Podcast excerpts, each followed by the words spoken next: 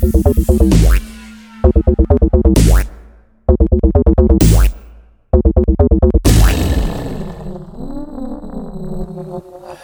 everyone. It is your buddy and your pal, Ouch, back again with this week's Retro Wrestling Review. Uh, I do feel as though I should give a little bit of background about me and how I became a fan. Um, I started watching wrestling around October 1996. Things were picking up for the business. WCW, about the midst, the beginnings near still of the NWO. I don't know if they were that cool where they would sell tons of merch yet or not, but that's when it started. Uh, uh, started with WCW, things went on through then.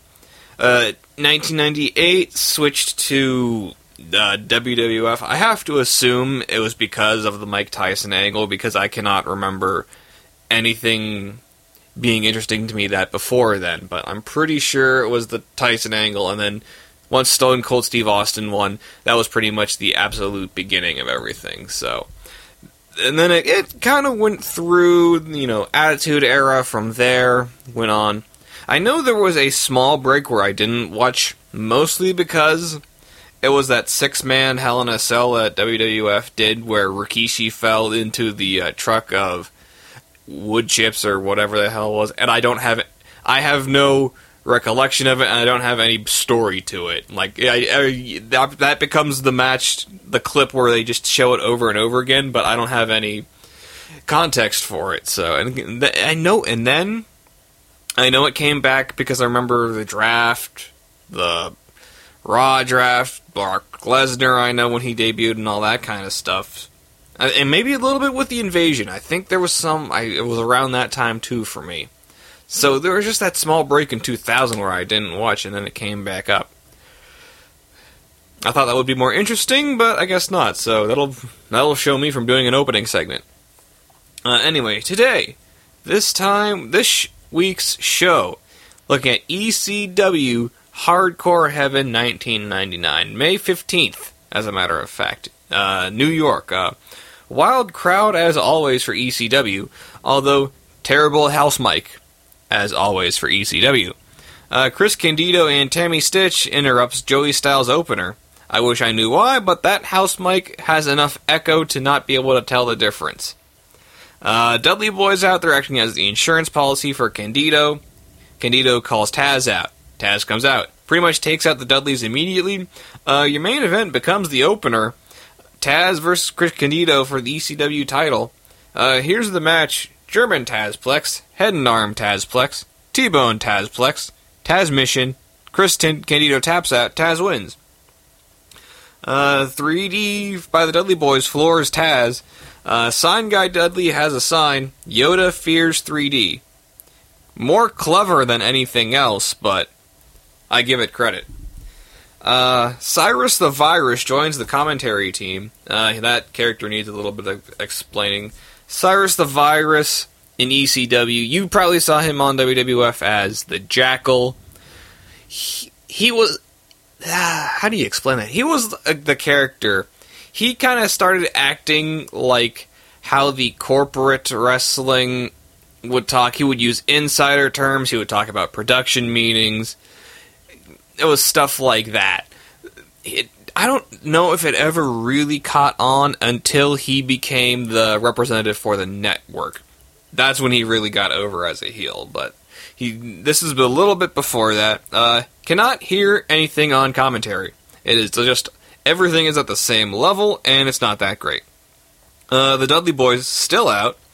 Uh, promo quotes uh, hacked up Sandman. I get it. Uh, Perry Saturn is now wearing a dress. Uh, Saturn left a couple years beforehand, so I might not give Bubba Ray credit for that one. Uh, long promo, short, open challenge, basically. Balls Mahoney comes out. A two on one match starts at least.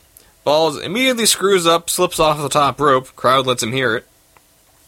Little Spike Dudley out through the crowd. Uh, acid drop on Nutcracker Sweet. Double finishers, uh, two count only. So you know who's winning the match already.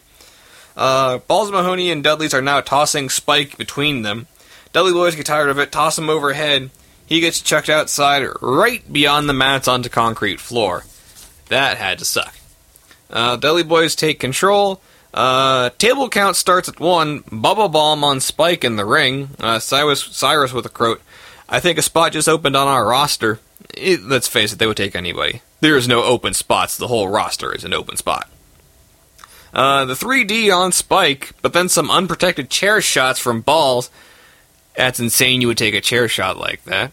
Uh, chair shot from Joel Gertner, uh, best described as dinky.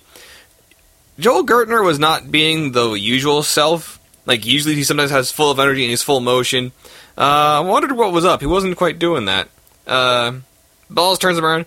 Gertner starts throwing lit matches at Balls, which was very funny.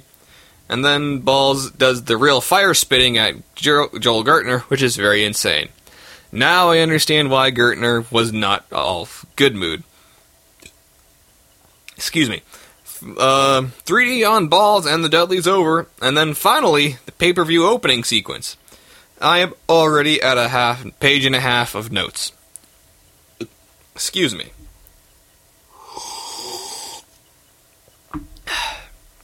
Okay, real opening match: Super Crazy versus Taka Michinoku. This was a excellent cruiserweight match. Very fast paced. Not a lot of high flying. Both guys probably got a dive to the outside, but both got their finishers in. The Michinoku driver and those triple moonsaults. Uh, Super Crazy over with the cross arm power bomb, where you know you cross your guys' up arms and then power bomb them. Duh.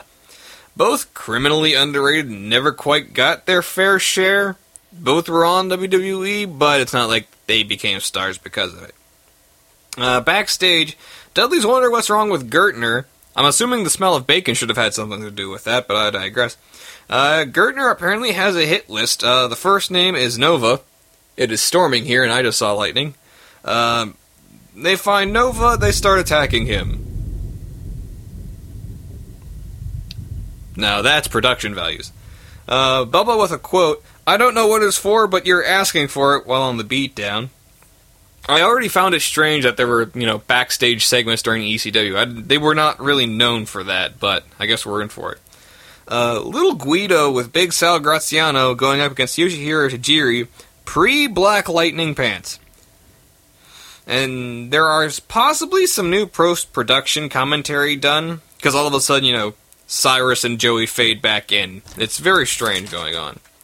A uh, bit of a slower pace in the opening match. They were trying to do like a very early shooting shoot style. Except the thing was, you know, little Guido is in Tajiri's guard, but instead of punching him, he's just slapping him. It was very strange. Uh, they there was some chemistry between the two, although it was very early in their ECW tenures, so they didn't have that cloak of overness to protect them. I think that was one of the items Harry Potter was after. I'm not sure. The Cloak of Overness. Uh, Tajiri over with the spinning heel kick into a brainbuster combo. Decent match. Uh, backstage, uh, Dudley's now go after Rod Price. There was a great comically timed chair shot, which I always enjoy. Uh, Lance Storm versus Tommy Dreamer. There's weapons already around the ring. Uh, hitting someone with a water bottle.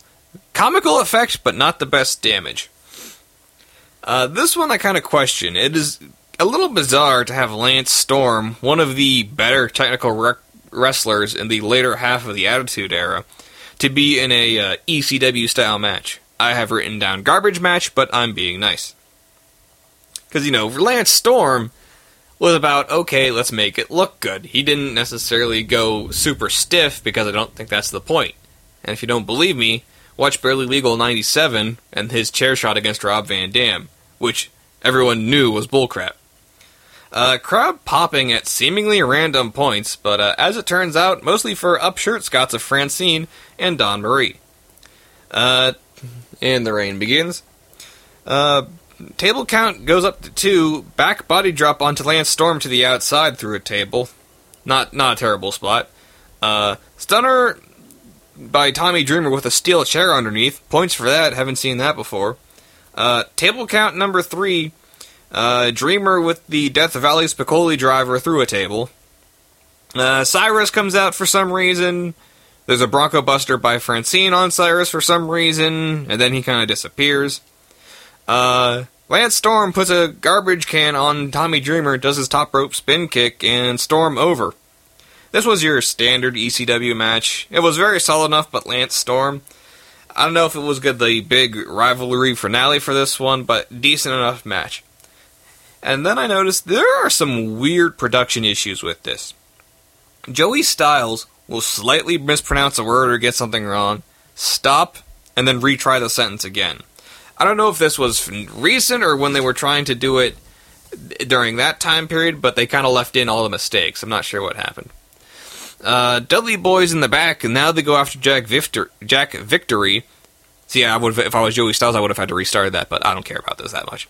Going after Jack Victory now for five thousand dollars. I I think there's a weird plot hole. If they already have the money, why are they still doing the job of attacking people? And then I realized, oh yeah, pro wrestling, they're bad guys. Uh, Taz promo from the back, even weirder setup. Just a nameless hand is holding a mic while Taz is sitting and cutting the promo, which is bizarre because you can hear the Dudleys perfectly in their segments. Uh, television championship, Jerry Lynn versus Rob Van Dam. This became the great go-to match for ECW every single match there was a little bit of evolution and innovation in it, and I'm pretty sure this is the first match of the big series. And talk about being over. Rob Van Dam, crazy popular with the fans. Never a great promo cutter, but certainly charismatic as all heck. Uh, Rob Van Dam busted open the hard way early on from a back elbow. that was not great. Uh, Jerry Lynn crouched on the top rope, kicked outside by Rob Van Dam, gets hung up in the ropes, lands on his face, knocked him out silly. It was a little brutal. Uh, table count number four, RVD backdrops Lynn onto the timekeeper's table. Table doesn't break, but I'm going to give it credit. Uh, table count five, sunset power bomb through a table by Lynn onto Rob Van Dam. Uh, both are on the top rope. They're trying to set something up. They both slip off. Another screw up from the top rope crowd lets them hear it. Uh, then the usual Van Daminator and the five star Frog Splash RVD over. Very good match. Like, this has pretty much made the careers for both of those guys. In ECW, at least. Uh, another Dudley Boys in the back. Big Dick Dudley finds Chetti, Chris Chetti, Taz's cousin. Devon throws one punch and supposedly breaks his hand. Good job, tough guy. Uh, they beat on Chetti a little bit more, and Big Dick Dudley growls more than anything. Uh, Justin Credible versus mystery opponent. It was supposed to be, I believe, Shane Douglas, but he probably got tired of ECW or whatever the hell. Uh, Judge Jeff Jones out introduces Sid. This is weird, but I will go over what I think is weird about it in a moment. Uh, that's the end of that page of notes. Uh, powerbomb onto Jason. Choke slam on Justin Credible. Lance Storm comes out for interference, gets a choke slam for his efforts. Uh, Powder in the Eye takes out the big guy, beat down by the Impact players. Uh, Sabu out, hits everyone with a chair.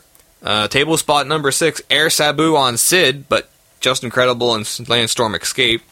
Table spot seven, Air Sabu on some security schmuck more than anything.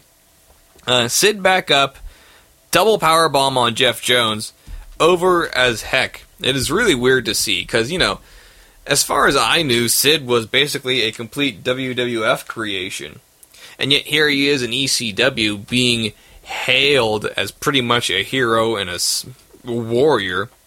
Uh, as for an explanation online, uh, Johnny Capcom says this. Sid actually gained his first notoriety in Memphis or WCW, where he was managed by Paul Heyman. I believe he was also at the center of some kind of contract dispute at the time, which was all over the sheets and made him out to be the victim. This, coupled with smart booking, made him a face to the ECW faithful, though his history with Heyman alone would have done the trick. Uh, I guess that's okay. I'll let it slide. I would like a little bit more, but what are you gonna do? Uh, main event Taz versus Bubba Ray Dudley. Bubba Ray out cutting a promo about everything that's happened tonight. Crowd actually finally starts to seem tired, but if you're just yelling for, you know, two hours, hell, I'll give you credit. Taz out, Taz comes out, makes an FTW rules, which is falls count everywhere. Uh, brawl into the crowd, which is extremely overrated. Uh, Taz busted open in the crowd, makes it a catch hepatitis anywhere in the building match. Uh, Devon interference, not really showing worse for where. where. Uh, table spot 8, Taz and Bubba Ray throw the referee through a table, points for that. Uh, t- and Taz's bleeding just doesn't stop. It is a mess. Uh, table spot number 9, T-Bone Tazplex onto Bubba Ray through a corner table. Uh, Taz mission on Bubba Ray. Bubba Ray taps out, Taz over, and that's the show. Uh, I mean, this was a very good pay per view, in ring wise. Uh, best match of the night, definitely Rob Van Dam versus Jerry Lynn. That was amazing because it was just a great flow to everything. Uh, worst match of the night, probably ECW versus Technical Difficulties more than anything. But if you're good at making up your own commentary, then you should definitely give Hardcore Heaven 99 a watch.